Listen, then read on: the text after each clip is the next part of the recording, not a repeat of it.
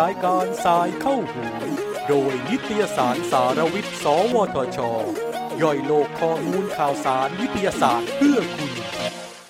สวัสดีครับ ขอต้อนรับทุกท่านเข้าสู่พอดแคสต์รายการสายเข้าหูนะครับ โดยนิตยสารสารวิทย์นะครับ สวทช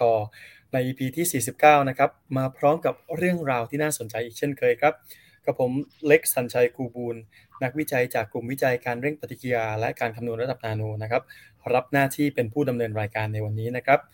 สำหรับวันนี้นะครับหัวข้อที่เราจะมาพูดคุยนะครับเป็นงานวิจัยเกี่ยวกับ การแปลงเปลือกหอยมุกเหลือทิ้งเป็นไบโอแคลเซียมคาร์บอเนตนะครับซึ่งเป็นผลงานที่เพิ่งได้รับรางวัลเหรียญทองแดงนะครับมาจากงาน SIIF 2022 ที่เกาหลีใต้นะครับเป็นงานวิจัยที่เข้ามาช่วยแก้ปัญหาวัสดุเหลือทิ้งให้กับผู้ประกอบการ และยังสร้างโอกาสเชิงพาณิชย์นะครับในการพัฒนาเป็นผลิตภัณฑ์ใหม่ๆ จากไบโอแคลเซียมคาร์บอเนตนำไปสู่การยกระดับความสามารถในการแข่งขันของประเทศไทยในเวทีโลกได้อีกด้วยครับ ในวันนี้นะครับนิตยสารสาระวิทย์ของเราได้รับเกียรติจากดรชุติพันธ์เลิศวชิระภัยบูลหรือดรบาสนะครับซึ่งเป็นนักวิจัยจากกลุ่มวิจัย วัสดุตอบสนอง และเซ็นเซอร์ระดับนาโน ศูนย์นาโนเทคโนโลยีแห่งชาติหรือนาโนเทคสวทช ซึ่งนะครับดรบาสจะมาเล่าถึงทุกแง่มุมนะครับของผลงานวิจัยชิ้นนี้นะครับรวมทั้งเราจะได้ทราบถึงชีวิตและก็ตัวตนของดรบาสนะครับเพื่อเป็นแนวทางให้กับหลาย ๆ ท่านนะครับ ไม่ว่าจะเป็นเกี่ยวกับเรื่องของการเรียนนะครับการทำงานการใช้ชีวิตนะครับ และตอนนี้นะครับผมดรบาสนะครับก็พร้อมแล้วที่จะพบกับทุกท่าน สวัสดีครับ ครับ สวัสดีทุกท่านครับ สวัสดีครับพี่เล็กครับ ครับสวัสดีขอเรียกบาสแล้วกันนะครับ จะได้เป็นกันเองในวันนี้นะครับได้ครับพี่ครับ อยากรู้จักตัวตนเลยนะครับ ในเบื้องต้นนะครับ วันนี้เราจะคุยกันแบบสบายๆว่า โดยส่วนตัวแล้วครับบาสเป็นคนที่ชอบในเรื่องราวเกี่ยวกับทางด้านวิทยาศาสตร์มาตั้งแต่เด็กๆหรือเปล่านะครับ แล้วก็อยากให้แชร์ว่าตั้งแต่ เด็กๆนะครับจนถึงขั้นการเรียนจนจบระดับปริญญาเอกเนี่ยมีประสบการณ์มีเส้นทางเป็นอย่างไรบ้างครับอ๋อครับผมครับได้ครับ ก็จริงๆชอบวิทยาศาสตร์ตั้งแต่เด็ก ๆ ครับ ใช่ก็จริงๆตอนตอนที่เรียนประถมมัธยมเนี่ยก็ก็เป็นเหมือนนักเรียนทั่วไปครับ ที่แบบเออก็อยากได้เกรดดีๆ อยากให้คุณพ่อคุณแม่ดีใจนะครับ ก็เอออ่านหนังสืออะไรบ้างตามเรื่องตำราวมีเรียนพิเศษบ้างก็บางวิชาก็อ่อนก็เออพ่อแม่ก็รู้สึกว่าเออไปเรียน สักหน่อยอะไรอย่างเงี้ยฮะก็ก็ตามตามเหมือนกับเด็กๆทั่วไปที่เรียน แล้วก็พอขึ้นมปลายเนี่ยก็ไม่แน่ใจว่าคุณครูเขาเห็นเห็นดีเห็นงามอะไรนะก็มีโอกาสได้ไปประกวดโครงงานวิทยาศาสตร์อะไรอย่างนี้อยู่บ้าง ตอนนั้นช่วงนั้นก็จะเป็นแบบที่สนใจเนี่ยก็เรื่องทำคล้ๆกับเป็นหุ่นยนต์บังคับอะไรพวกนั้นนะก็จะเป็นคล้ายๆกับโครงงานที่เป็นทำเป็นคล้ายๆกับเป็นรถ แล้วก็เข้าไปในพื้นที่ที่อันตรายอะไรประมาณนี้อันนั้นแต่อันนั้นคือเหมือนกับสมัยยังเด็กเนาะแล้วก็ยังรู้สึกว่าเออมันอินสปายดี แล้วก็มีข่าวหลาย ๆ เหตุการณ์ที่เป็นเหตุการณ์ที่ไม่ค่อยดีของทางสามจังหวัดชายแดนอะไรเงี้ยฮะก็ก็เลยรู้สึกว่า เออเออโครงงานของเราเด็ก ๆ เนี่ย มันก็น่าจะพอที่จะเป็นอินสปายสำหรับคนอื่น ๆ หรือว่าคนที่เขาสามารถที่จะนำไปใช้ต่อได้ในอนาคตนะก็เลยรู้สึกว่าเอออยากจะลองทำโครงงานอะไรสักอย่างหนึ่งเนี่ยเพื่อแบบเป็น ส่งประกวดแล้วก็เส่งเป็นตัวอย่างให้กับคนอื่นๆได้ดูว่าเออเราก็สามารถที่จะทำได้นะก็เลยไปฟอร์มทีมมาแล้วพอดีว่าอาจารย์เขาก็สนับสนุนด้วยก็เออไปส่งไปประกวดโครงงานของจังหวัดอะไรประมาณนะครับ เมื่อก่อนอยู่สวนกุหลาบรังสิตอยู่ที่ประทุมเนี่ยแหละครับเป็นรุ่นแรกๆของโรงเรียนเลยเพราะโรงเรียนตอนนั้นก็เพิ่งบุกเบิกนะก็เลยมีโอกาสดีหลายหลายๆอย่างที่แบบอาจารย์ก็ให้โอกาสลองไปลอง ไปส่งประกวดทำโครงงานนู่นนี่นั่นมา ก็รู้สึกว่าเออมีแรงบันดาลใจมาตั้งแต่สมัยมัธยมมัธยมปลายเนาะก็เรียนสายพวกสายวิทย์อะไรตามตามเล่นตามราวครับ แล้วพอช่วงจะขึ้นมัธยมเนี่ยจะขึ้นปริญญาตรีตอนนั้นได้เป็นทุนเรียนดีของที่ก็เขาก็มีให้เลือกมหาลัยเนี่ยครับ เราก็เลยรู้สึกว่า อืมอยากอยากออกจากบ้านห่างบ้านสัหน่อยหนึ่งอยากนี้อยากไปลองชีวิต แบบอยู่หออะไรประมาณนี้ครับ ก็เลยเลือกที่พระจอมเกล้าธนบุรีไป ไม่ไกลมากคือเสาร์อาทิตย์สามารถกลับบ้านได้อะไรประมาณนี้ครับคือไม่ถึงขนาดต่างจังหวัดมากบ้านบ้านตอนนั้นอยู่บ้านพ่อแม่ก็อยู่แถวลังสิตนะครับ แต่ว่าพระจอมเกล้าธนบุรีเนี่ยมันจะอยู่ฝั่งทนเนาะซึ่งไม่น่าจะเดินทางไปเช้าเย็นกลับได้ แต่ว่าวันวันเสาร์วันเสาร์หรือว่าวันศุกร์ตอนเย็นเนี่ยโอโอเค สามารถที่จะแบบเดินทางกลับบ้านอะไรอย่างนี้ได้นะก็เลย เออ ประจำกัทบุรีไร่กระบังก็น่าสนใจเนาะอะไรประมาณนี้ครับเสร็จแล้วก็เลยเออสุดท้ายจากพัฒครูก็มาได้เป็นคณะวิทยาศาสตร์ภาควิชาเคมีที่พระจอมเกล้าธนบุรีครับก็เรียนปีหนึ่งถึงปีสี่ไปเรื่อยๆเนี่ยครับ แล้วตอนปตีเนี่ย ตอนนั้นเอ่าก็จะเรียนเป็นวิชาพื้นฐานทั่วไปของเคมีเนาะตามตามวิทยาศาสตร์ทั่วไปมีอ่าอินออร์แกนิกฟิสิกอลเคมแล้วก็พอปีสี่ก็ต้องทำซีเนียร์โปรเจกต์มีเสนอ proposal แล้วก็ ลองทำเหมือนกับเป็นโปรเจกต์เล็ก ๆ ของของเด็กปริญญาตรีคนหนึ่งนะครับ ตอนนั้นก็มีอาจารย์ที่จบทาง computational chemistry ซึ่งผมรู้สึกว่า เออ มันก็ดูเป็นอะไรที่แปลกใหม่ แล้วก็ปกติเนี่ย ภาพจำของของนักเรียนวิทยาศาสตร์ปอตีคนหนึ่งเคมีด้วยเนี่ย ก็จะรู้สึกว่ามันต้องทำแลบเนาะมีการคำนวณ stoichiometry ดู chemical reaction เสร็จปุ๊บก็มาทำ characterization แล้วก็มาวิเคราะห์อะไรอย่างนี้นะสรุปผลเอ้ยแต่ไอคอมเคมนี่มันมันทำยังไง ผมก็เลยรู้สึกว่ามันน่าสนใจอาจารย์ท่านนี้ก็ขออนุญาตจะเอ่ยชื่อนะครับ เป็นอาจารย์ชื่ออาจารย์ตอนนี้เป็นรองศาสตราจารย์ดรชินพงศ์กิตยากรพุทพงศ์เป็นเป็นอาจารย์ประจำวิชาภาควิชาคณะวิทยาศาสตร์ภาควิชาเคมีนะครับ คณะวิทยาศาสตร์อยู่ที่บางมดเนาะอาจารย์ก็ยังทำงานอยู่นะครับ ตอนนี้ก็ก็เป็นอาจารย์ที่ active มากคนหนึ่งเหมือนกันเป็นทำ com chem ผมก็เออ ลองมีได้มีประสบการณ์ อาจารย์ก็เพิ่งกลับมาเสร็จปุ๊บก็ได้มีประสบการณ์ตั้งแต่เนี่ย set server ทำนู่นทำนี่ลงโปรแกรมแล้วก็ test นู่น test นี่ไปด้วยกันพร้อมๆกับอาจารย์ก็เลยรู้สึกว่า เออมันมันมันน่าสนใจมากเลยนะแล้วมันมันผมรู้สึกว่าวิทยาศาสตร์เนี่ยมันมันไม่ใช่ มันไม่ใช่แค่สิ่งเดิมๆที่ผมรู้จักอีกต่อไปอะมันมันไม่ใช่เรื่องของการทดลองที่อยู่ในบีกเกอร์ที่อยู่ในห้องทดลองอีกต่อไปครับ แต่ว่ามันมันเป็นอะไรก็ได้แล้วคราวนี้มันมันเป็นอะไรก็ได้ที่แบบ เออมันเปิดโลกได้กว้างกว้างกว้างไกลกันนะครับผมก็เลยรู้สึกว่า เออมันยังมี field อื่น ๆ ที่ที่น่าสนใจมากกว่านั้นอีกไหมหรือว่ามันมันมีวิทยาศาสตร์อะไรอื่น ๆที่ที่ผมยังไม่รู้จักอะเออครับ ผมก็เลยอยากจะลอง explore อะไรใหม่ ๆ ดู แล้วก็เลยอาจารย์ชินพงษ์เองเนี่ยเขาตอนปอตีเนี่ยเขาเรียนจุฬาเนาะครับ แล้วก็จบโทจุฬาแล้วก็ก่อนก่อนจะไปออสเตรียเนาะแล้วตอนตอนจังหวะที่อยู่จุฬาเนี่ยครับเขาก็เออมีเพื่อนที่เป็นอาจารย์มีอาจารย์ที่รู้จักกัน แล้วเขาก็เลยอ่าแนะนำแอดไวเซอร์คนหนึ่งอ่าที่ที่ที่จุฬาให้ผมลองมา เออลองมาทำเป็น ให้ให้อาจารย์ท่านนั้นเป็นขออนุญาตเอ่ยชื่อนะครับ เป็นรองตอนนี้เป็นศาสตราจารย์ดรสนองเอกสิทธิ์นะก็อาอาจารย์ท่านเนี้ยอาจารย์ชินพงศ์เนี่ยได้ comment มาว่าลองไปทำงานกับอาจารย์คนนี้ดูสิแล้วก็เผื่อจะได้แบบมี inspire อะไรใหม่ๆ เพราะว่าอาจารย์เขาก็เป็น physical chem แต่ว่าทำเป็น experiment อ่า physical chem experiment บ้านเราก็ไม่ค่อยไม่ค่อยมีเนาะส่วนใหญ่ก็จะทำเป็น com chem ซะเยอะครับอ่าอืมก็มาลองดูว่าเขาเขา explore อะไรนู่นนี่นั่นใหม่ๆได้บ้าง อันนี้ก็เป็น turning point ในชีวิตผมอีกอย่างครับก็คือ เมื่อก่อนจะรู้สึกว่าวิทยาศาสตร์ หรือว่าการทำการทำการทดลองเนี่ยส่วนใหญ่ก็ทำอยู่ในห้องทดลองเนาะเรื่องดีไซน์เครื่องมือ เรื่อง upscale เป็นงาน engineer ไปก็ก็แบ่ง part กันไปเราทำ reaction พิสูจน์ว่าเออมันทำได้ประมาณเนี้ยแล้วดีไซน์ว่าเออเดี๋ยว upscale หรือว่าการทำเพื่อให้ เป็นผลิตภัณฑ์ที่สามารถขายได้เนี่ย ก็น่าจะแบบเป็นหน้าที่ของโรงงาน เป็นหน้าที่ของเอนจิเนียร์ประมาณนั้น แต่ว่าหลังจากที่มาอยู่ under supervision ของอาจารย์สนองเนี่ยครับ ก็ได้เห็นอะไรหลาย ๆ อย่างที่ว่าถ้าเรานำเสนอให้มันครบลูปอะสิ่งที่ผลตอบรับที่ได้มันจะชัดเจนแล้วก็สามารถที่จะนำเสนอหรือแบบทำให้ทำให้คน เห็นภาพได้ได้ชัดเจนมากขึ้นนะครับ ก็ตอนที่ออกมาเรียนโทเรียนเอกที่จุฬาเนี่ยโปรเจกต์ที่ได้รับโปรเจกต์แรกๆเนี่ยก็จะเป็นการ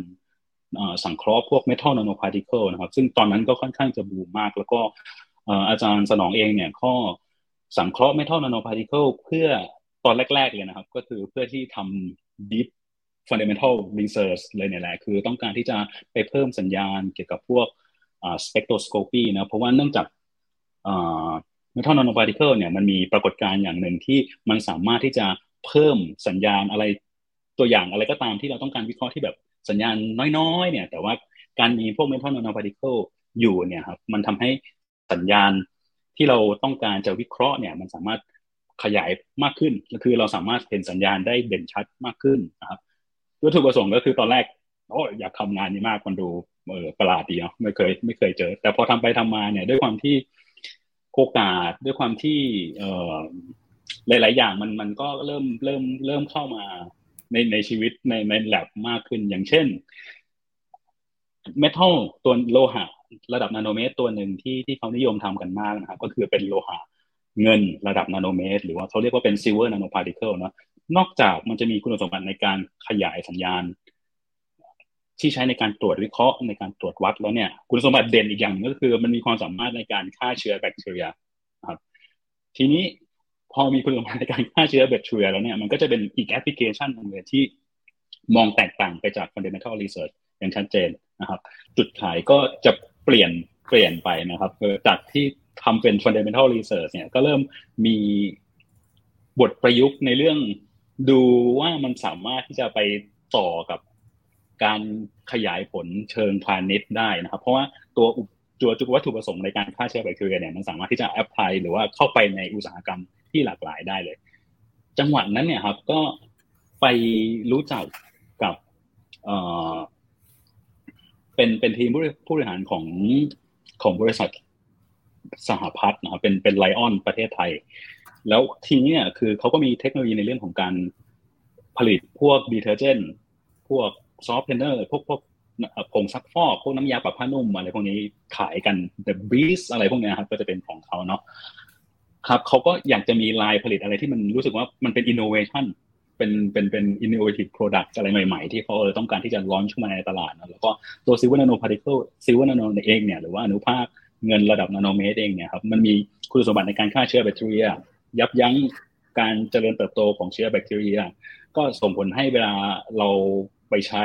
กับผงซักฟอกแล้วเนี่ยเวลาอนุภาคเหล่านั้นเนี่ยมันเกาะอยู่ตามเส้นใยมันสามารถที่จะป้องกันการเจริญเติบโตของเชื้อแบคทีเรียได้ หมายความว่ามันสามารถที่จะป้องกันกลิ่นอับชื้น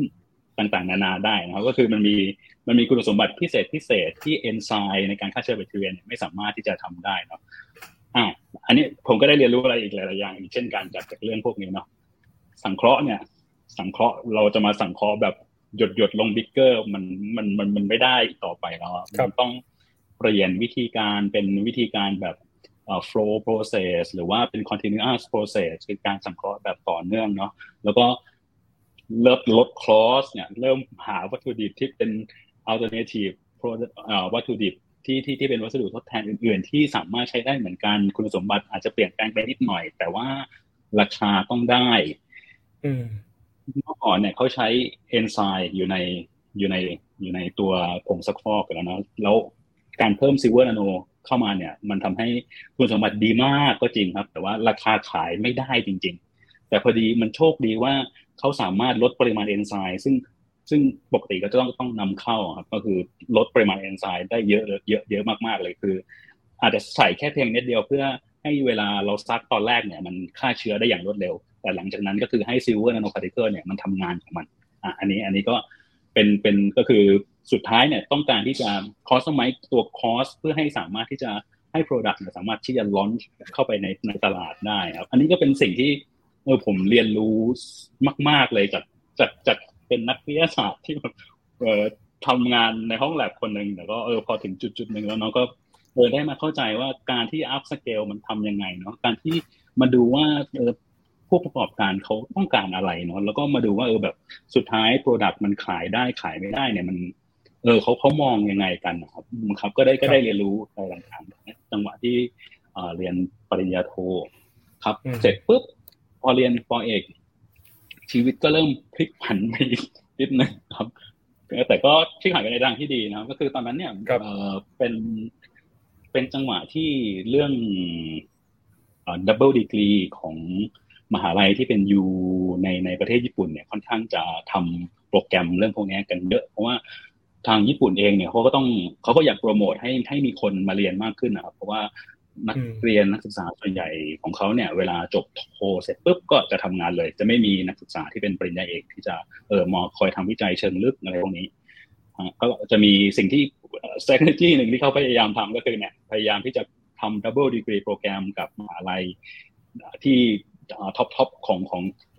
ในเอเชียในยุโรปเองก็ดีครับก็คือมหาลัยในไทยเองเนี่ยก็จะมีจุฬามีเกษตรมอชอประมาณนั้น ก็ผมก็จะเป็นเหมือนกับอ๋อเป็นคล้ายๆกับเป็นคนแรก ๆ ที่ที่ที่ได้เข้าไปจอยในในในโปรแกรมนี้นะครับ ก็เลยระหกระเหินไปอยู่ญี่ปุ่น อันนั้นก็คือเริ่มเริ่มเรียนปริญญาเอกที่ไทยสักประมาณปีหนึ่งแล้วนะครับ ก็เรียน coursework เรียนอะไรไปเรียบร้อยแล้วแหละ แล้วโปรแกรมเนี้ยมันก็เข้ามาพอดี ผมก็เลยรู้สึกว่าเออ มันก็เป็นโอกาสที่ดี ก็ไปต่างประเทศ ครั้งแรกที่ที่ที่ไปอยู่ไปอยู่นานๆนะครับ ก็เลยไปไปเรียนที่ญี่ปุ่นมหาลัยที่เรียนชื่อนิกาตะ University ครับเป็นเป็นมหาลัยแห่งชาติเป็น National University ที่เป็นแค่ๆกับเป็นมหาลัยประจำจังหวัดประมาณนั้นนะก็เป็นมหาลัยที่ดีครับ เป็นมหาลัยที่อยู่ทางตอนเหนือหน่อยสัญลักษณ์เนี่ยจะเป็นรูปเหมือนเป็นรูปเศษหิมะคือโอ้บ่งบอกเลยว่า มันหิมะสักแบบหนึ่งในสี่ของปีประมาณนั้นครับ ก็ไปอยู่ที่นู่นงานวิจัยก็ค่อนข้างจะเป็น fundamental research มาก ๆ เหมือนกันครับ ก็เนื่องจากวัตถุประสงค์ของตัวโปรแกรมเองเนี่ยเขาก็อยากจะได้งานที่เป็นค่อนข้าง fundamental หน่อยเหมือนกัน ผมก็เลยพลิกไปอีกนิดชีวิตไปอีกนิดนึงครับ ก็คือเริ่มกลับมาทำเรื่องเป็น fundamental เริ่มกลับมาทำงานวิจัยเชิงลึกมากขึ้น ตอนนั้นก็จะทำเกี่ยวกับ การใช้ metal nanoparticle เนี่ยนะครับ อันนี้ยังใช้เหมือนกับจุดแข็งของตัวเองเหมือนเดิมเนี่ยมาเพิ่มสัญญาณกลับเริ่มกลับมาเหมือนกับจุดแต่ละจุดเนี่ยมันเริ่มจะตีเริ่มมาพัวพันกันมากขึ้นนะเริ่มใช้ใช้ metal nanoparticle เนี่ยมาเพิ่มสัญญาณในการตรวจวัดครับ ก็วิธีการตรวจวัดเนี่ยจะเป็นการตรวจวัดเชิงพื้นผิว ที่ถ้าศัพท์เทคนิคเขาจะเรียกก็เป็น surface plasmon resonance นะก็คือเวลา วัตถุอะไรก็ตามเนี่ย เวลาเจอแสงเลเซอร์ สมมติเป็นแสงสีแดงแล้วกัน มันจะมีการสะท้อนที่มุมมุมหนึ่งครับ แต่ถ้าเวลาเรามีอะไรก็ตามไปบาย ก็คือเปลี่ยนผิวของวัตถุนั้นไป มุม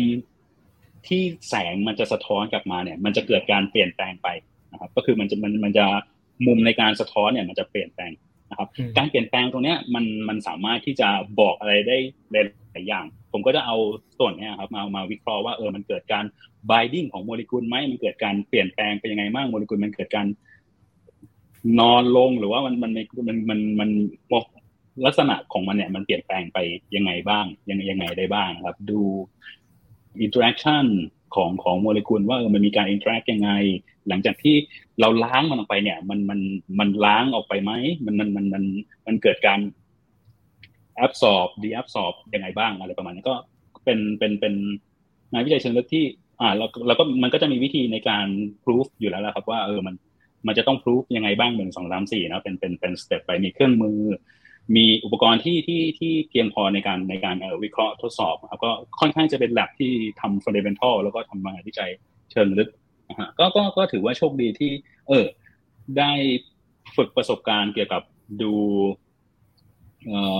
งานวิจัยที่เป็นภาพกว้าง แล้วก็ลงอุตสาหกรรมได้จากไทย แต่ก็ได้มาลองอีกด้านหนึ่งของงานวิจัยก็คือเป็นงานวิจัยเชิงลึกเป็น fundamental research ในในญี่ปุ่นเนาะอะ ทีนี้พอจบที่ญี่ปุ่นไปก็ได้ paper paper อะไรก็ว่าไปเนาะตามตาม requirement เสร็จปุ๊บพอจบที่ญี่ปุ่นเนี่ยมันเป็นเนื่องจากมันเป็น double degree ครับมันมันจะต้องกลับมาจบที่ไทยทีหนึ่งด้วย ก็เลยกลับอยู่ญี่ปุ่นประมาณปีครึ่งแล้วก็กลับมาไทยกลับมาไทยตอนนั้นก็คือมันงานวิจัยที่ที่ทาง advisor ที่ไทยสนใจเนี่ยครับ เริ่มเป็นการ ก่อนก่อนจะไปเนี่ยยังเป็น silver nanoparticle ทำสังเคราะห์ metal nanoparticle อะไรพวกนี้นะครับ ครับตอนนี้ก็คือเหมือนกับหลาย ๆ อย่างด้วยการขอทุนด้วยนโยบายของของรัฐ แล้วก็ด้วยหลาย ๆ อย่างทำให้รูปแบบของการทำวิจัย รูปแบบการขอทุนหัวเรื่องในการขอทุนเนี่ยมันเปลี่ยนแปลงไปนะมันเป็นเกี่ยวกับการจัดการ ของเสียจากภาคอุตสาหกรรม การจัดการเวสจากแหล่งชุมชนอะไรเงี้ยมากขึ้นมันมันมันทำให้มหาลัยหรือว่าหน่วยงานของรัฐเนี่ยสามารถที่จะ access พวกทุนที่เป็นทุนของหลวงทุนของรัฐบาลทุนวอชออะไรอย่างนี้ได้มากขึ้นนะครับ ผมก็เลยกลับมาเสร็จปุ๊บงานวิจัยที่ผมต้องทำก็คือเป็นการแปรรูปเปลือกหอยแมงผู้ขยะเหลือทิ้งจากชุมชนเนี่ยเป็นแคลเซียมคาร์บอเนตเพื่อเอาไปใช้งานในรูปแบบต่างๆ แต่ตอนนั้นเนี่ย ยังไม่รู้ว่าจะเอาไปใช้อะไร แล้วก็วัตถุประสงค์ในการแปรรูปเนี่ย ไม่ใช่เป็นการให้ได้มาซึ่ง material เพราะว่าตอนนั้นยังรู้สึกว่ายังติดภาพว่าเออยังเป็น physical chem เนาะยังรู้สึกว่ายังทำอยากทำงานวิจัยที่มันอ่าเป็นมันเป็น physical chem หน่อยมันเป็นเคมีเคมีมันเป็นอธิบายปรากฏการณ์อะไรที่ต้องใช้องค์ความรู้ต้องใช้วิทยาศาสตร์เยอะ ต้องต้องใช้เครื่องมืออะไรประมาณนี้ครับ ภาพงานวิจัยที่ออกมาเนี่ย มันจะเป็นการศึกษาปรากฏการณ์เชิงแสงของตัวหอยแมงผู้ซะมากกว่าครับ คือ มันต้องเริ่มจากว่าตอนแรกเนี่ย เราดูหอยแมงผู้เนี่ยครับตัวหอยแมงผู้มันก็จะเป็นเหมือนกับ ถ้าถ้าด้านนอกมันก็เป็นเขียวๆเนาะแต่ถ้าด้านในเนี่ยมันจะเป็นแบบสีลุ้งๆอะอ่างานวิจัยของผมก็คือพยายามอธิบายให้ได้ว่าไอ้สีลุ้งๆเนี่ยมันเกิดจากอะไร อ่าครับ ทีนี้เวลาเราต้องการจะอธิบายว่ามันเกิดจากอะไรเนี่ย เราต้องไปดูว่า basic structure หรือว่าโครงสร้างพื้นฐานของเนี่ยมันมันมันเกิดจากอะไรนะมันฟอร์มตัวขึ้นมาได้ยังไง วิธีการในการที่จะย่อยมันเพื่อจะไปดูโครงสร้างที่เล็กที่สุดของมันเนี่ย ถ้าทุบเนี่ยไม่ได้แน่นอน เพราะว่ามันเป็นการทำลายโครงสร้างเนาะก็เลยต้องดีไซน์วิธีการออกมาเพื่อที่จะค่อยๆให้มันแยกตัว ค่อย ๆ ให้มัน เอ่อ คล้ายๆกับสลายตัวแต่ว่าโครงสร้างเดิมเนี่ยยังยังยังคงอยู่เนาะก็ปรากฏว่า ส่วนตอนนี้ก็เริ่มเริ่มแยกออกเป็นสองทางแล้วส่วนหนึ่งคือ fundamental research ส่วนหนึ่งคือว่าตัวแคลเซียมคาร์บอเนตที่เราแยกออกมาได้เนี่ย มันจะเอาไปทำอะไรเนาะแต่ว่าไอ้ตอนนั้นยังไม่คิดว่าจะเอาไปทำอะไรต่อตอนนั้นมุ่งไปทางว่าโอ้ยอยากอธิบายมาให้ได้ว่ามันเกิดจากอะไรครับ ก็พัฒนาวิธีการในการแยกตัวตัวองค์ประกอบตัวโครงสร้างของเปลือกหอยเนี่ยแล้วปรากฏว่าตัวเปลือกหอยเนี่ยครับ ตัวเปลือกหอยแมงคู่นะ ผมเริ่มจากตัวหอยแมงคู่ครับเปลือกหอยแมงคู่เนี่ยมันมีโครงสร้างที่เขาเรียกว่าเป็น brick and mortar structure brick and mortar structure ก็เหมือนกับกำแพงที่เราก่อเป็นอิฐมอนใช้ปูนก่อขึ้นมาเนี่ยครับตัวบริกหรือตัวอิฐมอนเนี่ยก็คือแคลเซียมคาร์บอเนตตัวปูนหรือว่าตัวที่เป็นกาวที่ยึดแคลเซียมคาร์บอเนตเอาไว้ด้วยกันเนี่ย มันคือตัวชั้นชั้นที่เป็นชั้นอินทรีย์ส่วนใหญ่จะเป็นโปรตีน ของที่เปลือกที่เปลือกหอยที่ตัวหอยแมงผู้เนี่ยครับมันสร้างขึ้นมา มันก็เลยกลายเป็นว่าลักษณะโครงสร้างเนี่ยมันเป็นบริกแอนด์มอร์ทาสักเจอเป็นแคลเซียมคาร์บอเนตชั้นชั้นชั้นชั้นที่เชื่อมแต่ละชั้นกันด้วยโปรตีนครับ โครงสร้างก็จะเป็นแบบนั้นครับ ครับ อ่าผมก็พอเรารู้แล้วโครงสร้างมัน มันเป็นประมาณนี้เนาะสิ่งที่คิดได้ตอนนั้นก็คือว่าถ้าอยากจะแยกแคลเซียมคาร์บอเนตออกมา แล้วก็แยกต้องการที่จะทำให้โครงสร้างมัน แยกออกจากกัน โดยที่ไม่ทำลายก็คือ ต้องละลายโปรตีน ผมก็ใช้ความร้อนใช้สารเคมีอะไรก็ได้ที่สามารถที่จะแบบ เอาโปรตีนออก เพื่อจะเออให้แยกมันเป็นชิ้นๆแล้วก็มาศึกษาว่าเฮ้ยไอแสง หรือไอไอปรากฏการณ์เชิงแสงที่เราเห็นมันสีๆเนี่ยนะมันมันมันมันเกิดจากอะไรบ้างเนาะสุดท้าย ก็เลยได้ทราบมาว่า อืมโครงสร้างที่ปกติแคลเซียมคาร์บอเนตเองที่เป็นเป็นแผ่น aragonite โครงสร้างมันจะปกติแคลเซียมคาร์บอเนตจะมีอยู่สองสามฟอร์มหลักๆนะครับ calcite ก็คือเป็นแคลเซียมคาร์บอเนตจากหินปูน aragonite เนี่ยจะเป็นแคลเซียมคาร์บอเนตที่เรามักจะพบได้จากพวกเปลือกหอยโดยเฉพาะเปลือกหอยแมลงภู่เลยลักษณะที่แตกต่างกันชัดเจนก็คือตัวเปลือกหอยแมลงภู่ที่เป็น aragonite เนี่ยแคลเซียมคาร์บอเนตมันจะมีลักษณะเป็นแผ่น เป็นเป็นเป็นแบบแผ่นบางเลยครับเส้นเส้นเส้นที่ยาวที่สุดของแผ่นเนี่ยนะมันจะอยู่ประมาณสักสามถึงห้าไมโครเมตร ความหนามันอยู่ที่ประมาณสักสองร้อยถึงห้าร้อยนาโนเมตร ครับ ซึ่งความหนาเนี่ยสำคัญมากๆกับเรื่องเรื่องสีสันเลยครับ คือปกติแล้วเปลือกหอยแมงผู้เนี่ยถ้าชั้นในสุดที่ติดกับเนื้อที่สุดมันจะบางที่สุดเพราะเหมือนกับเป็นชั้นใหม่ที่ที่ตัวหอยเนี่ยมันเริ่มสร้าง พอที่ชั้นที่บันพาง หรือว่าชั้นเริ่มที่ชั้นนอกๆนะครับ มันจะหนาขึ้น ชั้นบางๆเนี่ย สีที่เราเห็นมันจะให้เป็นสีน้ำเงินครับกลางๆเนี่ยมันจะเริ่มเป็นสีเขียว นอกสุดเนี่ยครับมันจะเริ่มเป็นสีแดง แต่ความที่ว่าอะลาโกไนต์แคลเซียมคาร์บอเนตเนี่ย ถ้าตัวมันเองเนี่ยมันจะใสเนาะเวลามันซ้อนทับกันเนี่ยครับมันเลยทำให้เราสามารถที่จะเห็นได้หลาย ๆ สีพร้อม ๆ กัน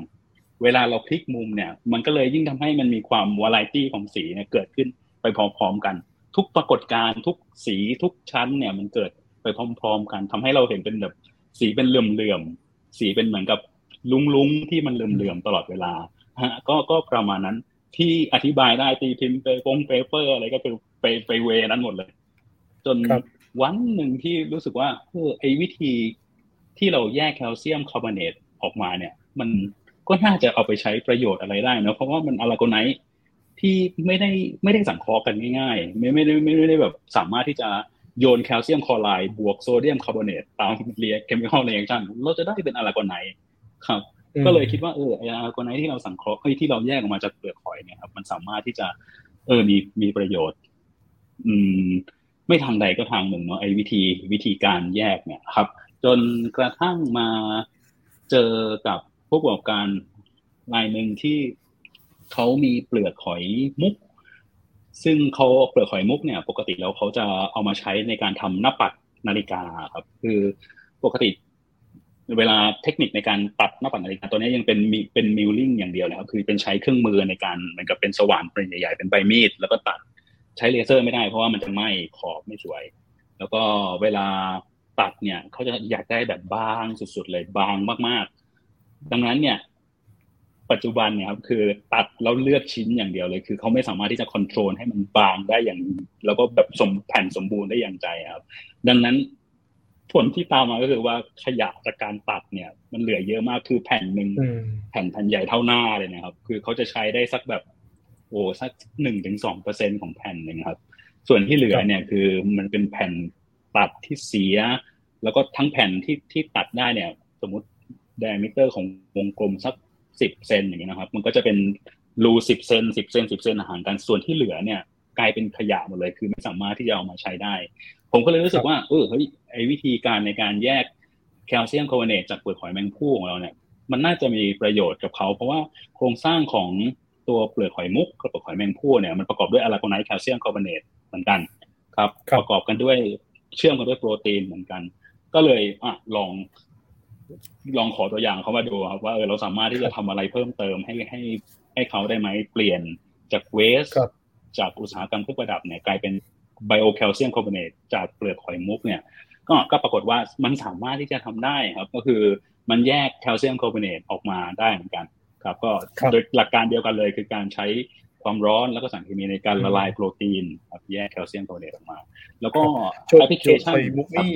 มาตั้งแต่ตอนเรียนปริญญาเอกเช่นเดียวกันใช่ไหมครับ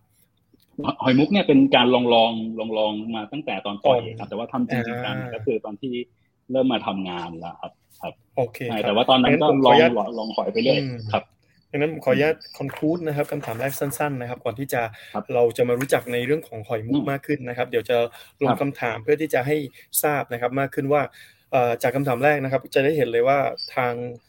บาสดรบาสเองนะครับตั้งแต่เด็กๆเลยนะครับ การที่ได้เริ่มนะครับโครงงานทางด้านวิทยาศาสตร์นะครับ สนใจเกี่ยวกับเรื่องของ เรื่องของชายแดนภาคใต้นะครับอยากที่จะทำโครงงานที่มีประโยชน์นะครับก็อาจจะเป็นด้านเกี่ยวกับอิเล็กทรอนิกส์นะครับด้านหุ่นยนต์นะครับแล้วก็ถัดมานะครับได้มีการเข้าเรียนนะครับหลักสูตรระดับปริญญาตรีนะครับโดยรับทุนเรียนดีนะครับทุนพัฒนากำลังคนทางด้านวิทยาศาสตร์นะครับในสาขาเคมีนะครับแล้วก็สามารถที่จะทำนะครับสนใจเพิ่มเติมนะครับเกี่ยวกับเรื่องของเคมีเชิงคำนวณนะครับซึ่งเป็นอีกศาสตร์หนึ่งที่ค่อนข้างมีความน่าสนใจนะครับ ในระดับปริญญาโทได้มีการศึกษาเกี่ยวกับ silver nano particle นะครับประสบแล้วก็ได้มีโอกาสในการทำงานกับผู้ประกอบการนะครับ ได้เห็นถึงกระบวนการในการผลิตจริงนะครับ การนำไปใช้ประโยชน์ก็ แล้วก็ในระดับปริญญาเอกนะครับ ดรบาสเองก็ได้มีการศึกษาเกี่ยวกับเรื่องของ nanomaterial นะครับ เกี่ยวกับวัสดุนาโนเช่นเดียวกันนะครับ แต่ว่าเป็นเน้นไปเรื่องของปรากฏการณ์เชิงแสง แล้วก็ศึกษาเชิงลึกนะครับ แล้วก็ ในปริญญาเอกในส่วนที่ได้เดินทางไปศึกษาที่ญี่ปุ่นนะครับ ประมาณ 1 ปี แล้วก็กลับมาที่ไทยนะครับ ได้มีเข้าใกล้มากขึ้นนะครับ ในตอนแรกก็คือน่าจะทำเป็นหอยแมลงภู่หอยแมลงหอยแมลงภู่ใช่ไหมครับอ่านะครับแล้วได้มีการศึกษาเบื้องต้นเลยก็คือเพื่อเป็นการศึกษาเกี่ยวกับเชิงลึกว่า เอ๊ะทำไมเปลือกหอยแมลงภู่ถึงได้มีการสะท้อนแสงมีการแสดงแสงออกมาแตกต่างกัน แต่สุดท้ายเนี่ยสิ่งที่เป็นอาจจะเป็น by-product หรือที่เกิดขึ้นในระหว่างทาง เช่น แคลเซียมคาร์บอเนตซึ่งปกติแล้วนะครับอาจจะมี 2 ฟอร์มหลักๆนะครับแล้วมีฟอร์มหนึ่งที่ปกติมันไม่ได้เจอหรือไม่ได้เกิดขึ้นง่ายๆ โดยปิยาทางเคมีก็เลยนำจุดนั้นมาเป็นจุดที่น่าสนใจในการต่อยอดต่อครับ ดังนั้นขออนุญาตเป็นคำถามที่ 2 เพื่อเชื่อมโยงนะครับ จนถึงประเด็นสำคัญที่เราคุยกันในวันนี้ว่า ในส่วนของจากประสบการณ์ทั้งหมดที่เกิดขึ้นครับ การที่ดรบาร์ได้มีโอกาสมาเป็นนักวิจัยที่ศูนย์นาโนเทคโนโลยีแห่งชาติ สวทชเนี่ยมีที่มาที่ไปอย่างไร แล้วก็หลังจากที่มีประสบการณ์ต่างๆ มากมายครับก่อนที่จะมาเจอโจทย์เกี่ยวกับเปลือกหอยมุกนะครับพัฒนาต่อยอดเนี่ยได้มีการทำงานวิจัยด้านใดที่เกี่ยวข้องอทางด้านนาโนเทคโนโลยีบ้างครับครับเอ่อถ้าเป็นที่ศูนย์นาโนเนี่ยครับก็จริงๆเพิ่ง ได้เริ่มงานมาสักประมาณปีหนึ่งวันที่สิบหกที่ธันวาที่ผ่านมาเป็นวันครบรอบหนึ่งปีที่ที่ผมอยู่ที่นี่นะครับจริง ๆ ได้ความเมตปีขอบคุณครับยังยังใหม่ถือว่าใหม่มากครับ เชิญครับ freshy freshy ครับครับ ก็ได้ความเมตตาจากพี่ๆหลาย ๆ ท่านเลยครับ ก็คือเอ่อตอนที่สมัครงานมาเนี่ยก็ได้เห็นข่าวประกาศรับสมัครทั่วไปเนี่ยนะครับ ที่ที่ที่ของที่ทางนาโนเขาเปิดรับเนาะก็เปิดรับก็ specific under ของกลุ่มตัววิจัยวัสดุตอบสนองเซนเซอร์ระดับนาโนเนี่ยนะครับ ครับ ซึ่งพี่เดือนเป็นพี่เดินเดินดรเดือนเพ็ญจาปรุงนะครับ เป็นครับหัวหน้ากลุ่มวิจัยอยู่ ก็เลยลองอีเมลหาพี่เขาเพราะว่าเออเห็นตำแหน่งเปิดอยู่เนาะแล้วก็เออด้วยประสบการณ์ที่ผ่านๆมาเนี่ยก็รู้สึกว่า เออ เรื่องเซ็นเซอร์อะไรทั้งหลายเนี่ยเราก็น่าจะพอช่วยเขาได้เนาะก็เลยลองส่งอีเมลไป แล้วทีนี้พี่เดือนก็เลยเออส่งต่อให้ทางพี่นุ่นนะครับดรสุวัสสาบำรุงทรัพย์นะครับ ซึ่งเป็นหัวหน้าทีมของผมเองนะก็เออพี่นุ่นก็เลยรู้สึกว่าน่าเออน่าก็น้องก็น่าสนใจดีก็เลยลองลองเรียกคุยกันให้เข้ามาดูที่แลบว่างานที่เราทำเนี่ยก็งานส่วนใหญ่ก็จะเป็นเกี่ยวกับ electrochemical sensor เกี่ยวกับพวกทำ spectroscopy ในการ detect พวกโลหะหนัก pesticide ทั้งหลายแหละซึ่งมันมีมันมีประโยชน์กับเกษตรกรมีประโยชน์ต่อแหล่งชุมชนอยู่แล้วเนาะผมก็เลยเออยิ่งยิ่งรู้สึกว่างานวิจัยทาง field เนี้ยค่อนข้างน่าสนใจมากๆ ครับ ก็เลยลองสมัครดูเป็น official สมัครแบบแบบเป็นทางการเข้ามาดูนะครับ ก็ผ่าน HR ผ่านอ่าแล้วก็พอเข้ามารอบสัมภาษณ์ เจอสัมภาษณ์ รอบแรกเจอพี่นุ่นพี่เดือน เจอรอบสองก็เจอ พี่เดือนแล้วก็พสนพี่ฉินก็คุยกันก็รู้สึกว่า ผมรู้สึกว่าเป็นครอบครัวที่ เออ ถ้าเราน่าจะลองเอาตัวเข้าไปอยู่ในสิ่งที่เขาดูรักกันนั่นแฟนแล้วก็มีความอบอุ่น ดูมีการสามารถที่จะผลิตงานวิจัย แต่ว่าอยู่กันด้วยเหมือนกับเป็นพี่เป็นน้อง คือโดยส่วนตัวผมก็จะเป็นลูกศิษย์กับอาจารย์มาตลอดเนาะแล้วก็ไม่ไม่ไม่ค่อยไม่ได้มีประสบการณ์เรื่องการทำงานในในกลุ่มวิจัยในในสถาบันวิจัยแห่งชาติโดยเฉพาะในนาโนเทคในสวทชนี้ด้วยก็เลยรู้สึกว่าเอออยากจะมาเป็นส่วนหนึ่งที่จะช่วยอะไรก็ได้ ช่วยช่วยงานวิจัยทำถ้าพี่เขาให้ทำอะไรหรือว่ามีอะไรที่เราช่วยได้เนี่ยอยากช่วยผมก็รู้สึกอย่างนั้น ก็เลยแล้วหนึ่งหนึ่งปีที่ผ่านไป feeling ตรงนั้นครับ feeling ที่แบบ impression ของเอ้เป็นพี่เป็นน้องหนึ่งปีผ่านไปความรู้สึกนั้นเป็นยังไงครับ ตอนนี้รู้สึกแบบสนุกขึ้นรู้สึกสนิทมากขึ้นรู้สึกเอนจอยมากขึ้นหรือหรือความรู้สึกเราตอนนี้เป็นยังไงบ้างครับผ่านไปปีหนึ่งถ้ารวมๆแล้วผมรู้สึกสนุกสนานมากขึ้นนะครับทำวิจัยก็ทำวิจัยแบบรู้สึกว่ามันๆที่จะทำครับจริงๆโชคดีหลายๆเรื่อง ตรงที่ว่า เรื่องเรื่องเรื่องโควิดเรื่องอะไรเงี้ยมันเริ่มที่จะคลี่คลายหลายอย่างนะทุกคนก็จะเริ่มเออกลับมาเริ่มเจอกันเฟสทูเฟสมากขึ้นมีประชุมออนไลน์บ้าง แต่ว่า activity ที่มาเจอกันพบปะกันมากขึ้นแล้วก็มีโอกาสได้ทานข้าวร่วมกันบ้าง มีโอกาสได้แลกเปลี่ยนทัศนคติอื่น ๆ ที่บางทีก็ยากถ้าจะถ้าจะออนไลน์คุยกันเนาะก็เออพอเราได้คุยกันมากขึ้น แล้วก็ได้ได้เห็นว่าเออแต่ละคนเนี่ยเขาเฮ้ยเขามี background ที่น่าสนใจเนาะแล้วก็อะไรที่แบบผมชอบที่จะ ฟังเรื่องราวของคนครับ ชอบชอบดูว่า เออเขามีมีมีฮิสตอรี่มาอย่างไงเรียนทำเรื่องอะไรมา แล้วเอออะไรที่มันหล่อหลอมให้เขาเป็นแบบนี้คนนันเทคทุก ๆ คนครับ ผมรู้สึกว่า เป็นคนที่น่าเรียนรู้ ผมรู้สึกว่าเออเป็นคนที่มีมีมีมีจุดดึงดูดที่ทำให้ผมรู้สึกว่า เออ ผมอยากเข้าไปพูดคุยด้วยเนอะอยากเข้าไปศึกษา อยากเข้าไปเรียนรู้จากจากเขาอะครับ ผมก็เลยรู้สึกว่า การที่ได้อยู่ที่เนี่ย มัน เออ มันมันอยู่เหมือนกันในสังคมที่ที่ที่มีอะไรให้ ตื่นเต้นน่าเรียนรู้ทุก ๆ วันนะครับพี่พี่เล็กดีครับอย่างนั้นเดี๋ยวเรามาดูนะฮะก็ความตื่นเต้นนะครับ การที่อยู่ในสังคมที่เรารู้สึกว่าเออมีอะไรให้เรียนรู้ตลอดมีคนเรียนรู้ครับ ดึงกลับเข้ามาสู่ในส่วนของประเด็นของการทำตัวของสกัดนะครับไบโอแคลเซียมคาร์บอเนตเนี่ยจากตัวของเปลือกหอยมุก ซึ่งเมื่อกี้เนี่ยทางดรบาสเนี่ยได้เล่าให้ฟังว่าก็เริ่มจากหอยแมลงภู่ก่อนนะครับแล้วหลังจากนั้นก็เอ๊ะ เห็นโครงสร้างคล้ายกันก็เลยอยากที่จะลองต่อยอด เนื่องจากว่าเห็นว่าผู้ประกอบการเกี่ยวกับตัวของวัสดุตัวนี้มี waste มีตัวของตัวนี้เหลืออยู่เยอะนะครับ ดังนั้นอยากให้เล่าให้พวกเราฟังครับว่าแล้วกระบวนการในการทำงานครับว่าโอเค เรามี background เกี่ยวกับการทำตัวของเปลือกหอยชนิดหนึ่ง แล้วคราวนี้เราต้องมาปรับมาใช้เปลือกหอยอีกชนิดหนึ่งเนี่ยกระบวนการในการคิดการทำงานการพูดคุยโดยเฉพาะงานนี้ก็จะต้องทำงานร่วมกับภาคเอกชน มีวิธีการในการทำงานอย่างไรบ้างครับอ๋อครับโอเคครับเบื้องต้นเนี่ยตัวที่เป็นเปลือกหอยหลาย ๆ ชนิดเนี่ย ผมก็มีเหมือนกับเป็นแบ็กกราวหรือว่ามีข้อมูลสนับสนุนอยู่บ้างบางส่วนแล้วแหละพวกเปลือกหอยแมงผู้เปลือกหอยมุกก็เหมือนกันก็คือ ก็พอมีบ้าง สิ่งที่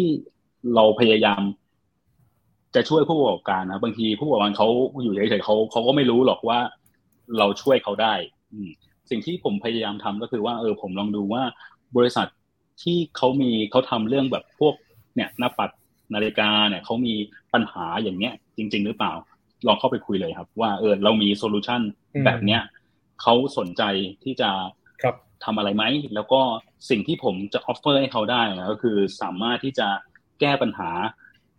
ขยะเหลือทิ้งที่เกิดจากการปัดหน้าปัดนาฬิกาเนี่ย ส่วนเรื่องทุนเนี่ย ผมเชื่อว่าผมทำงาน under สวทช under nanotech เนี่ย เราสามารถ access ทุนในเป็นที่เป็นสีฟันเบื้องต้นเนี่ย จากรัฐบาลได้ เพราะว่ารัฐบาลเองก็ต้องการที่จะให้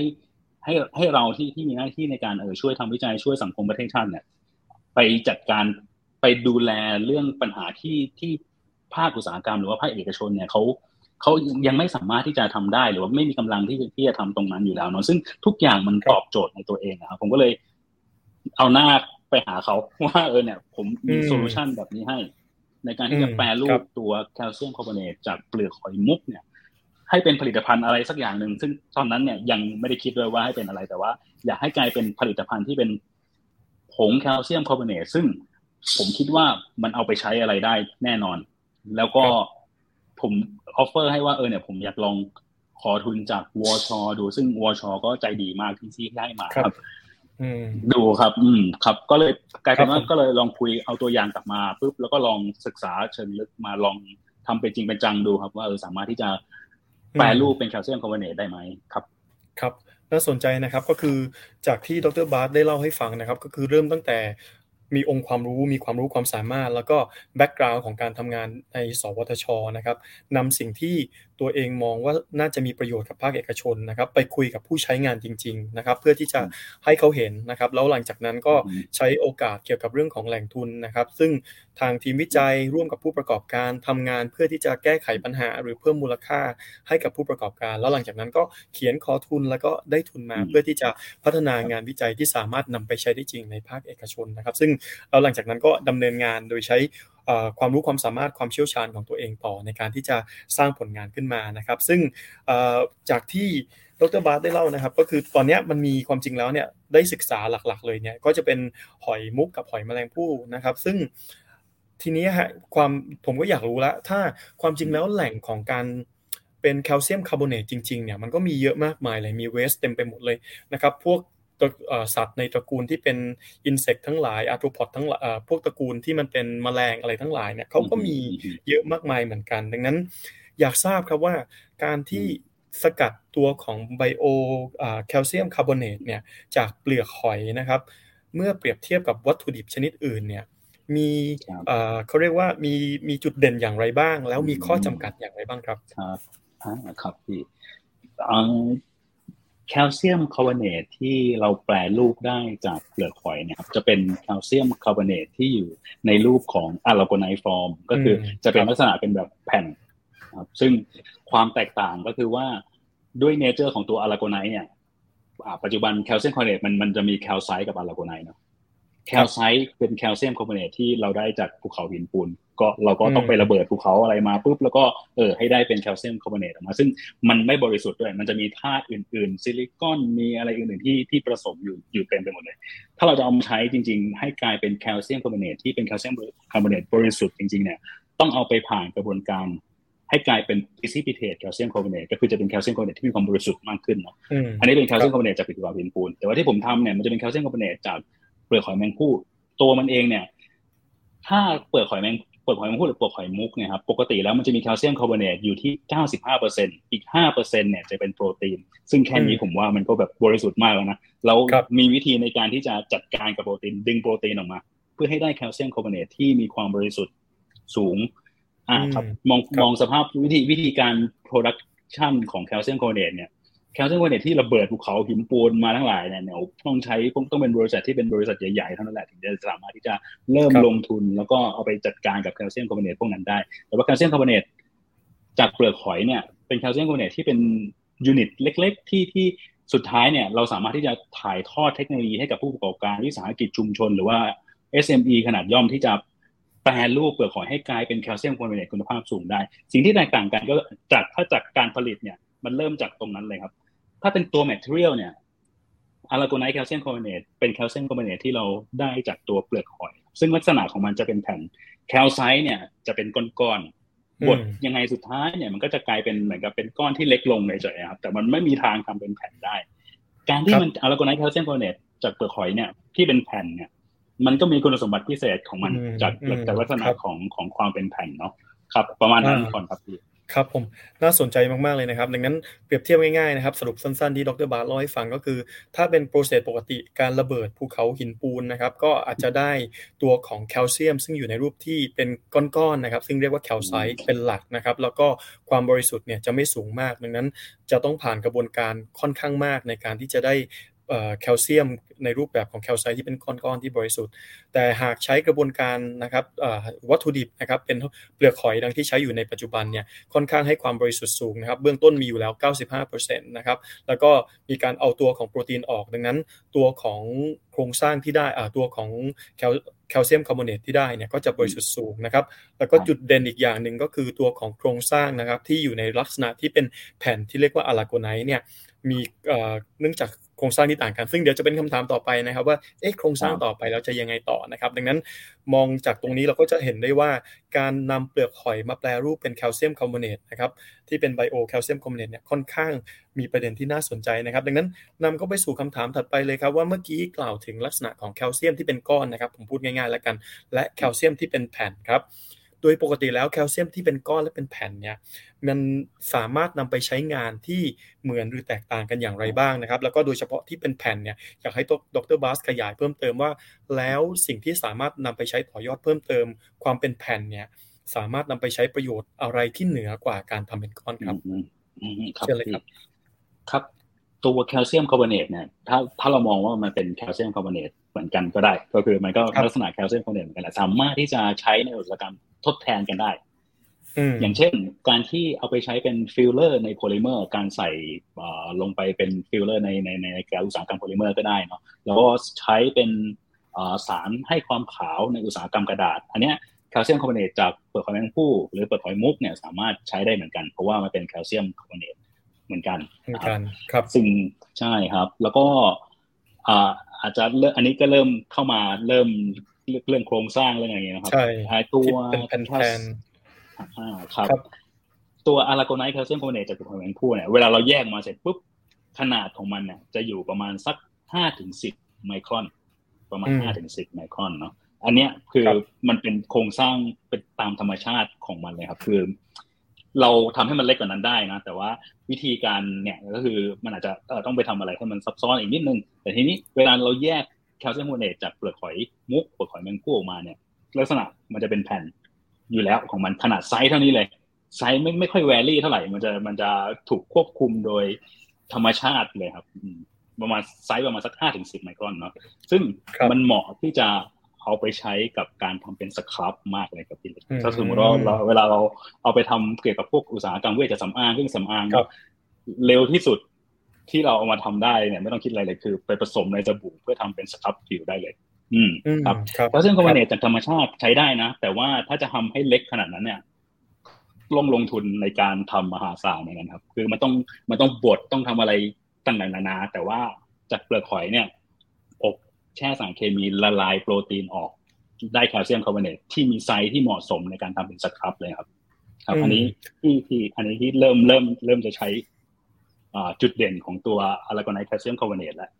หลังจากนั้นถ้าพูดถึงเรื่องความเป็นแผ่นลักษณะที่ที่ที่เป็นแผ่นของตัวอาราโกไนเพจเนี่ย ความเป็นแผ่นเนี่ยครับ มันมีประโยชน์ในเรื่องของการที่มันสามารถที่จะไปเกาะอยู่บนผิวได้ดีกว่ากว่ากว่าลักษณะที่มันเป็นก้อนแปะๆไงครับ ถ้าเป็นก้อนก็จะแปะแบบนี้ครับ แต่ถ้าเป็นแผ่นเนี่ย มันจะลักษณะแบบเนี้ยมันกับหน้าไปกับผิวได้ดีกว่า หน้าไปกับเส้นใยได้ดีกว่าเช่นกัน สิ่งที่มองก็คือว่ามันสามารถที่จะเอาไปใช้เป็น coating material บนกระดาษบน packaging ได้ แต่สิ่งที่เรา offer ให้เพิ่มเติม อันนี้อันนี้จะเป็นงานที่เรากำลัง co กับอีกบริษัทหนึ่งครับ ชื่อบริษัท Renew ที่เขาทำเกี่ยวกับ packaging กันน้ำครับ สิ่งที่เรากำลังพยายามทำอยู่นี่ก็คือว่าใช้ aragonite bio calcium carbonate เนี่ย ไป treat ด้วย stearic acid ให้ผิวมันไม่ชอบน้ำแล้วพ่นลงไปบนกระดาษ หรือว่าเป็นบนบนกระดาษที่เขาเป็นกระดาษลังทำ packaging นะครับ ความเป็นเพจเนี่ยครับ มันจะไปเกาะอยู่บนไฟเบอร์ ได้ดีกว่า การที่มันเป็นก้อนๆไปเกาะครับ แล้วการที่มันเป็น plate แล้วถูก functionalize ด้วยด้วย stearic acid เนี่ย มันทำให้เราประหยัด stearic acid มากกว่า load น้อยกว่า calcium carbonate ที่เราใช้เนี่ย ถ้าเทียบกับ calcium carbonate ที่เป็นก้อนเนี่ย ปริมาณที่เราใช้ก็ใช้น้อยกว่า แต่คุณสมบัติในการกันน้ำเนี่ย กันได้พอๆกัน ครับ อันนี้ส่วนหนึ่งที่เราใช้คุณสมบัติความเป็นเพจเนาะครับ แล้วก็อีกส่วนหนึ่งที่ใช้คุณสมบัติความเป็นเพจเหมือนกัน ก็คือการขึ้นฟิล์มโพลิเมอร์ครับปกติแล้ว calcium carbonate ที่ใช้ในโพลิเมอร์เนี่ย เราใช้เพราะว่าต้องการให้ประหยัดเนื้อโพลิเมอร์เนาะ ต้องการให้ประหยัดเนื้อโพลิเมอร์แบบมันเป็นฟิลเลอร์นะครับแล้ว calcium carbonate จาก aragonite เนี่ยก็ก็ก็เขาทำได้เหมือนกันครับแต่ผลที่มันได้เพิ่มเติมขึ้นมาเวลาเราขึ้นฟิล์มเนี่ย เราสามารถที่จะ load aragonite calcium carbonate ที่มันเป็นแผ่นได้ปริมาณสูงกว่า ในขณะที่ยังคงรักษาสภาพความใสของฟิล์มได้ได้ได้ได้ดีได้ดีครับคือยกตัวอย่างเช่น สมมติว่าถ้าเรา load calcium carbonate สิบเปอร์เซ็นต์เป็นก้อนกับเป็นแผ่นเท่ากันสิบเปอร์เซ็นต์เท่ากันเนาะตัวที่มันเป็นแผ่นเนี่ย เวลาเราขึ้นฟิล์มมาแล้วเนี่ยฟิล์มจะใสกว่า เพราะว่าการเรียงตัว orientation ของของตัวเพจเนี่ยเวลาขึ้นเป็นฟิล์มเนี่ย มันจะเอาหน้าออกเสมอครับ เวลาเรามองผ่านผ่านฟิล์มไปเนี่ยครับ มันจะเห็นแสงมันจะทะลุแล้วก็เข้าหาตาเราได้ดีกว่าครับสิ่งที่ตามมาก็คือมันใสกว่า อันนี้มันอาจจะไม่ได้ดีกว่าในเรื่องของการเอาไปใช้แต่ว่าเพิ่มวาไรตี้ของ Product เพิ่ม calcium carbonate content ให้กับให้กับตัวโพลิเมอร์ การที่ใช้ฟิลเลอร์ มากขึ้นเนี่ย มันก็หมายถึงว่าเราสามารถประหยัดเนื้อโพลิเมอร์ได้มากขึ้นนะประมาณนั้นครับครับผมน่าสนใจมากๆนะครับ ดังนั้นสรุปสั้นๆที่ดร.บาสได้กล่าวถึงนะครับว่าอยู่ในฟอร์มก้อนนะครับ หรือว่าอยู่ในฟอร์มที่มันเป็นเป็นแผ่นๆนะครับ ถ้าเขาก็คือ calcium carbonate เหมือนกัน ดังนั้นถ้าเป็น ในเรื่องของการประยุกต์ใช้โดยทั่วไป อาจจะเป็นเกี่ยวกับเรื่องของทางด้านการก่อสร้างนะครับอุตสาหกรรมก่อสร้าง หรือว่าเกี่ยวกับเรื่องของโพลิเมอร์เนี่ยก็สามารถนำไปใช้ได้เหมือนกันนะครับ แต่ว่าความโดดเด่นของของการที่ใช้เป็นแบบแผ่นนะครับ ก็อาจจะเป็นเรื่องของโดยเฉพาะโพลิเมอร์นะครับ ก็อาจจะสามารถที่จะเติมเข้าไปนะครับ แล้วก็ส่งผลให้ในเรื่องของ ความโปร่งนะครับการที่สามารถมองเห็นแสงผ่านได้นะครับก็อาจจะเป็นสมบัติที่ช่วยเพิ่มในส่วนของมูลค่านะครับแล้วก็บางครั้งการที่เติมไป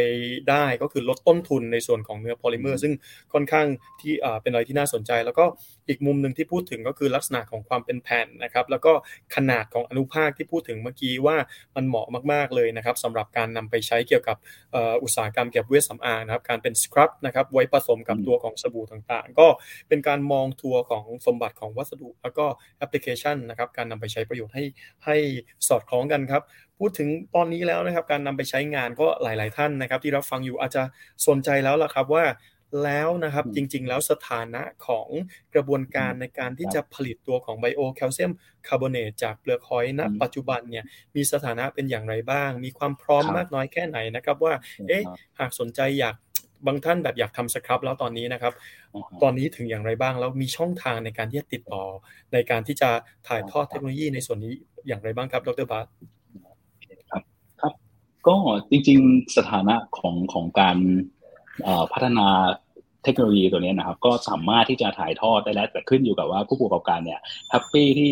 capacity ในการผลิตเท่าไหร่ เพราะว่าปัจจุบันเนี่ยเขาต้องยอมรับว่าการแปรรูปก็ยังติดเรื่องการ upscale ไปในจุดที่ อุตสาหกรรมบางอุตสาหกรรมเนี่ยต้องบางทีอุตสาหกรรมบางอุตสาหกรรมเขาต้องการ calcium carbonate ในปริมาณมากนะแต่ว่าที่ผมทำได้นะตอนเนี้ยแล้วก็ make sure ว่าเออว่ามันได้เนี่ยจริง ๆ ก็คือมันจะอยู่ที่ประมาณสักวันละกิโลโดยโดยประมาณเนาะถ้าเป็นการใช้ calcium carbonate ที่เป็นpremium grade สำหรับการไปใช้เป็นผงประกายมุก หรือว่าอะไรอื่น ๆ ที่ไปใช้อุตสาหกรรมเนี่ยครับสเกลเนี้ยเพียงพอ แต่ถ้าต้องการที่จะผลิตมากขึ้นกันเนี้ย สามผมผมเปิดที่จะมาทำวิจัยร่วมกันในอนาคตว่าเออ upscale ไปไปในถึงในระดับที่เอออุตสาหกรรมนั้นๆต้องการได้ แต่ว่าณปัจจุบันเนี่ยสัก safe safe ก็ประมาณสักวันละกิโล อันนี้ capพอได้ครับ พร้อมที่จะถ่ายทอดให้กับผู้ประกอบการ หรือว่าวิสาหกิจชุมชน SME ที่อยากจะแปรรูป เปิดขอยอะไรก็ได้นะครับ หลายๆชนิดลองมาคุยกันดูได้ครับ ก็สามารถติดต่อได้ได้ได้ที่ศูนย์นาโนเทคแห่งชาติเลยนะครับ สวทชครับสามารถ Google นะครับ ดังนั้นลองพิมพ์ไปศูนย์นาโนเทคโนโลยีแห่งชาตินะครับ ก็น่าจะเจออีเมลเบอร์โทร ดังนั้นสามารถติดต่อผ่านทางช่องทางนั้นได้เลยนะครับ ครับผมจากที่ได้ทราบจากดร.บาสนะครับ หากมองในส่วนของ bio calcium carbonate ที่เป็นพรีเมียมหน่อยนะครับ กำลังการผลิตณปัจจุบันอยู่ที่ 1 กิโลกรัม พร้อมที่จะถ่ายทอดเทคโนโลยีนะครับ แต่หากหลาย ๆ ท่านมองว่าเอ๊ะอยากผลิตเป็นหลักหลายร้อยกิโลกรัมหรือหลักตันนะครับ ดังนั้นดร.บาสยังมี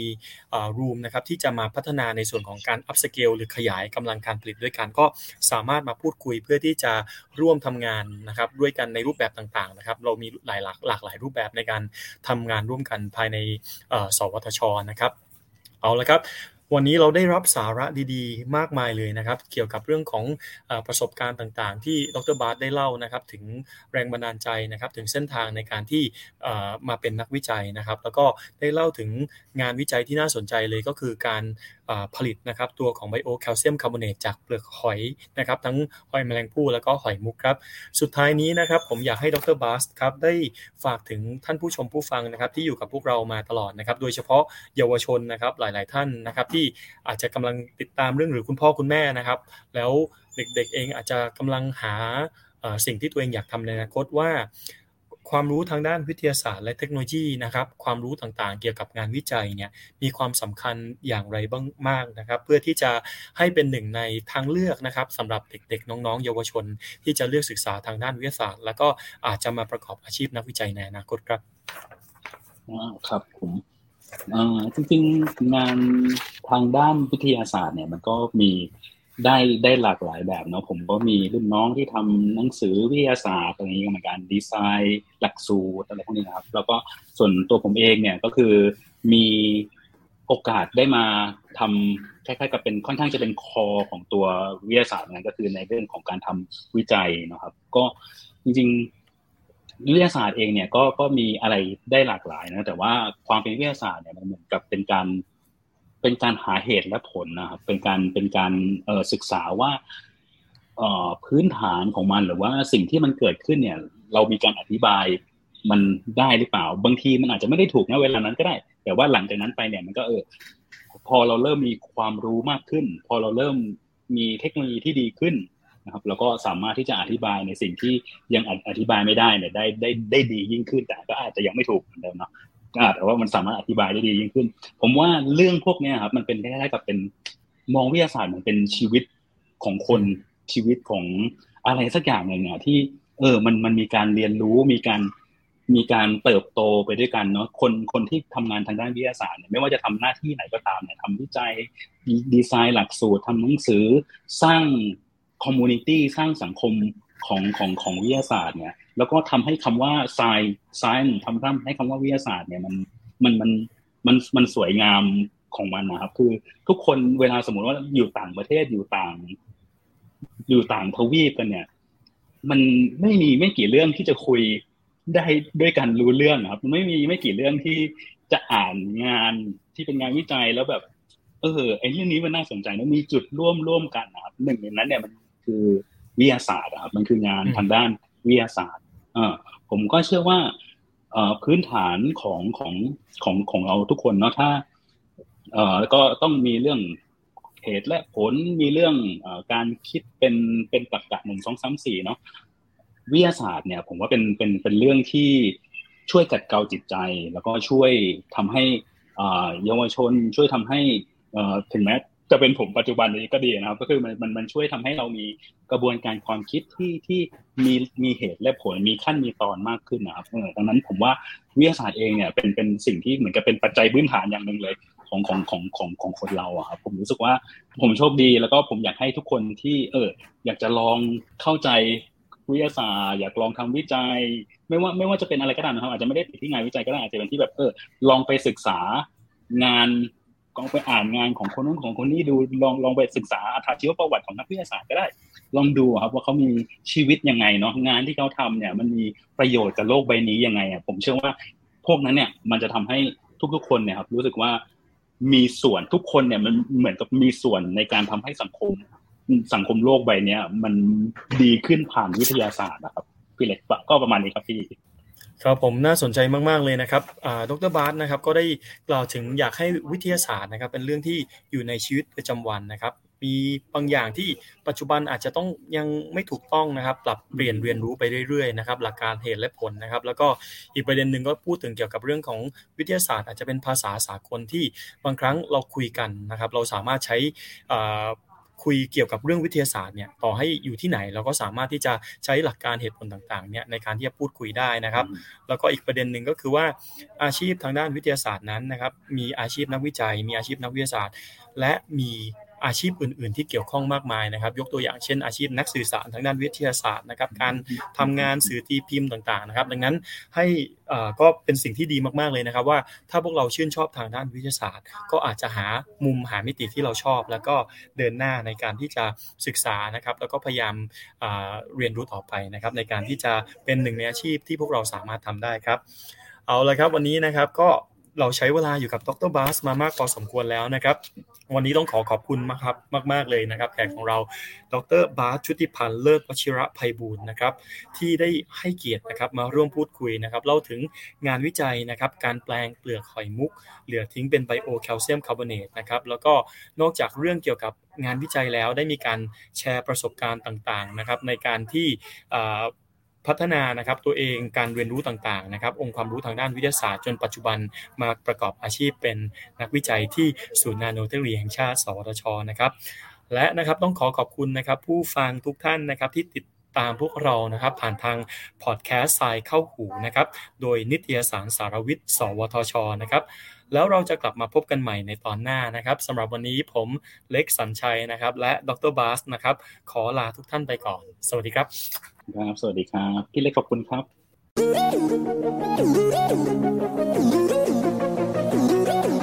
ติดตามรับฟังรายการทรายเข้าหู ได้ทุกวันอังคารทางนัสดาพอดแคสต์และแฟนเพจนิตยสารสารวิทย์